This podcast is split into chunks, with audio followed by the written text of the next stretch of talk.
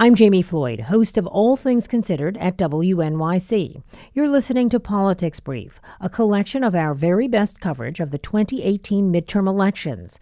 We'll share the sharpest and most timely talk, analysis, and original reporting from shows like The Takeaway, The Brian Lehrer Show, On the Media, and Radio Lab Presents More Perfect and from the WNYC Newsroom, which is watching key races in New York and New Jersey. Enjoy. I'm Tanzina Vega, and this is The Takeaway. As Democrats seek to wrestle back control of Congress this November, they're trying to mobilize a key part of their constituency black women. But are they really doing enough? Well, let's talk about it. In the 2016 presidential election, 94% of black women voted for Hillary Clinton over Donald Trump, according to exit polls. And last year's Senate race in Alabama saw black women prove pivotal in electing the state's first Democratic senator in a quarter century. And we know that victory would never have happened without the organizing power down there, and without African American women, the backbone of the Democratic Party, 98% of whom voted for Doug Jones. That's DNC Chairman Tom Perez. But some black female leaders are concerned that they aren't being given enough of a voice to shape the party's direction at its highest levels. When you think of currently, right now, the spokespeople for the Democratic Party, I, I'm pretty sure there's not one woman of color who is speaking on behalf of the DNC and and I find that to to be close to malpractice when you have so many black women around the country who support and and make it possible for democratic candidates to win when they don't see themselves in the leadership of the party. I i think that that's a big strategic mistake that's Jehmu Greene. She's the founding member of Vote Run Lead, and she was the only black female candidate to run for DNC chair in 2017. She's become increasingly frustrated with the party's leadership. And certainly with the Democratic National Committee. And, and as this was becoming more apparent, it was absolutely necessary for me to tell my personal story of, of why I ghosted the DNC when I noticed that there were a lot of systemic issues not being addressed as far as opportunities for black women in leadership positions at the National Party. I'm wondering, um, we knew in the 2016 election that the majority of black women, 90 some odd percent of black women, voted for Hillary Clinton. Was there any frustration in the women that you talked to about that, about their support of the Democratic Party in record numbers and then not the support that you're describing? There's a lot of frustration out there. There's frustration in the Democratic Party's response to the 2016 election, where you had an overwhelming majority, upper 90% of African American women voting for Hillary Clinton, voting for Democratic candidates, and not having the narrative that came out of the 2016 election really to recognize that and the narrative that did come out of the 2016 election from many Democrats and, and from many of the Democratic Party institutions was focused around how the party needed to invest in white male voters. And as you can imagine, you know, that sparked frustration. I think also for me personally, watching the DNC chair race take off and not have any woman of color on that stage in those forums when everyone, and, and it's a very well known phrase, says that women or black women are the backbone of the Democratic Party, but it's not reflected in the leadership selection, in the investments to uh, recruit and train and support black women running for office.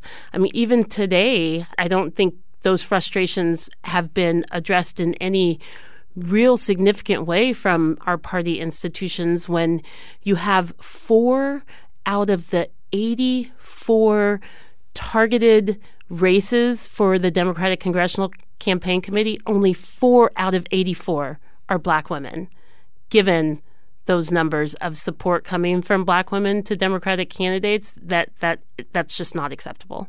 You of course ran for chair of the DNC could someone say well uh, you're just frustrated that you didn't get the chair, and that's your that's the basis of your critique. I have to ask the question, Jehmu.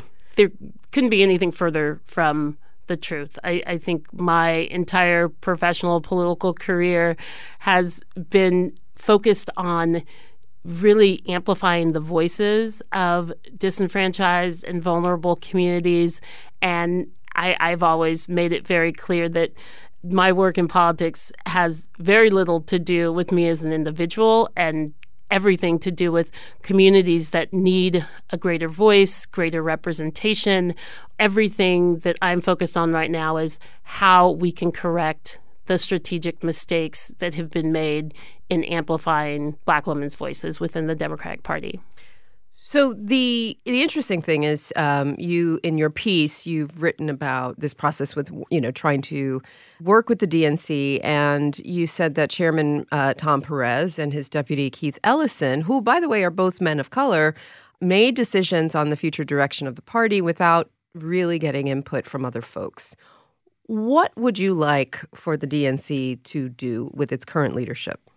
Certainly I think I think it's great that we have men of color in leadership positions uh, within the Democratic Party.